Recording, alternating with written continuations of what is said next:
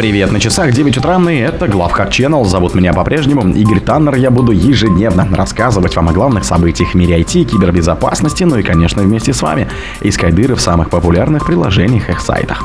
Хак-группа ToddyCat усложняет свои кибершпионские кампании. Группировка LockBit заявила о взломе Боинга. Как эффективно вкладываться в кибербезопасность? Хакеры пошли по награбленному. Хакеры получили доступ к почте сотен тысяч американских госслужащих. Россиян предупредили об опасности сообщений с привлекательными вакансиями. Спонсор подкаста «Глаз Бога». «Глаз Бога» — это самый подробный и удобный бот пробива людей, их соцсетей и автомобилей в Телеграме. Как группа ToddyCat усложняет свои кибершпионские кампании. Исследователи сообщают, что группировка ToddyCat совершенствует свои методы проведения атак от уклонения от обнаружения. С помощью нового набора малварян хакеры собирают интересующие их файлы жертв и загружают их в общедоступные и легитимные хостинговые сервисы. Летом прошлого года аналитики лаборатории Касперского рассказали об обнаружении хак-группы ToddyCat, активной как минимум с 2020 года и совершившей множество атак на высокопоставленные организации в Европе и Азии. Тогда специалисты описывали основные инструменты хакеров, включая троян ниндзя, бэкдор самурай, а также загрузчики для их запуска. Однако новый отчет, вышедший на этой неделе, гласит, что в прошлом году было обнаружено новое поколение загрузчиков, разработанных ToddyCat. Это свидетельствует о том, что группировка продолжает совершенствовать свои методы. Группировка LockBit заявила о взломе Боинга. Хакеры из группировки LockBit заявили о взломе американской авиакосмической корпорации Boeing и утверждают, что похитили огромное количество конфиденциальных данных. Огромное количество конфиденциальных данных было украдено и уже готово к публикации, если Boeing не свяжется с нами в установленные сроки, пишут хакеры на своем сайте для утечек в Даркнете. Судя по таймеру, на сайте группировки хакеры ждут ответа и выплаты выкупа от Boeing до 2 ноября 2023 года, а после начнут публиковать украденную инфу. Пока злоумышленники не обнародовали даже образцы данных, заявляя, что пока хотят защитить компанию.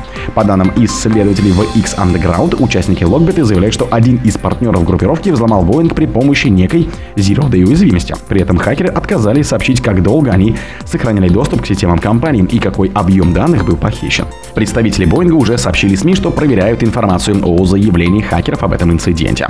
VX Underground сообщает, что информацию о скором сливе данных Boeing убрали с сайта LockBit, и представители группы утверждают, что начали переговоры с пострадавшей компанией.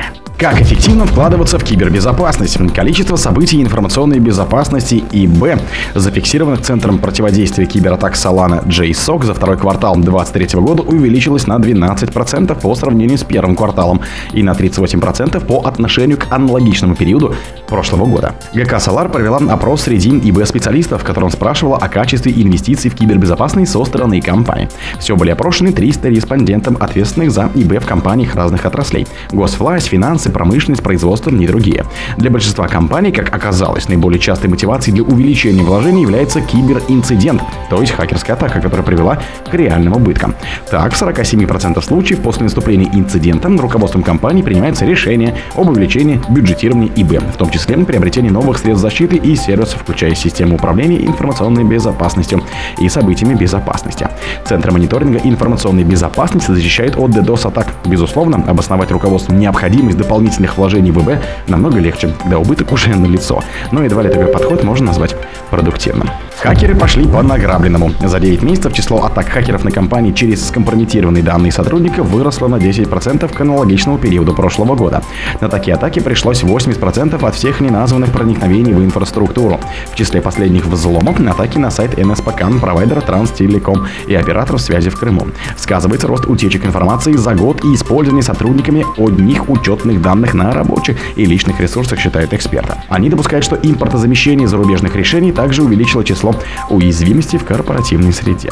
Хакеры получили доступ к почте сотен тысяч американских госслужащих. Хакерам удалось получить доступ к адресам электронной почты около 632 тысяч госслужащих из Минобороны и Минюста США, сообщает агентство Bloomberg со ссылкой на отчет Американского управления кадровой службы. Главным подозреваемым является группировка Clop, которая якобы связана с Россией. По данным агентства, злоумышленники смогли завладеть данными, используя уязвимость в программе передачи файлов. Ранее стало известно, что новая хакерская группировка Sticky Werewolf, липкий оборотень, атаковала государственные организации в России и Беларуси. Хакеры активизировались с апреля 2023 года и совершили минимум 30 атак. Злоумышленники использовали коммерческие переносные программные обеспечения ПО для создания фишинговых писем. Россиян предупредили об опасности сообщений с привлекательными вакансиями. Мошенничество, связанное с привлекательными вакансиями, распространяется через различные каналы связи, такие как СМС и мессенджеры, и призвано обмануть потенциальных соискателей. Об этом рассказал директор по кибербезопасности Edge-центра Артем Избаенков. По его словам, целью мошенников является либо вынудить денежные средства, либо получить личную инфу, либо использовать безвозмездный труд соискателей. Этот вид мошенничества является серьезной угрозой для личной безопасности и финансовой стабильности граждан, отметил IT-эксперт. Схема развода при поиске работы включает в себя разнообразные методы, сказал Избаенков. Подозрительность вызывает сам факт получения неожиданных предложений о работе через СМС, электронной почты или мессенджеры. Однако мошенники проявляют настойчивость, утверждая, что это последний шанс подать заявку на работу, и пытаются ускорить принятие решения соискателя. О других событиях, но в это же время не пропустите. У микрофона был Игорь Таннер. Пока.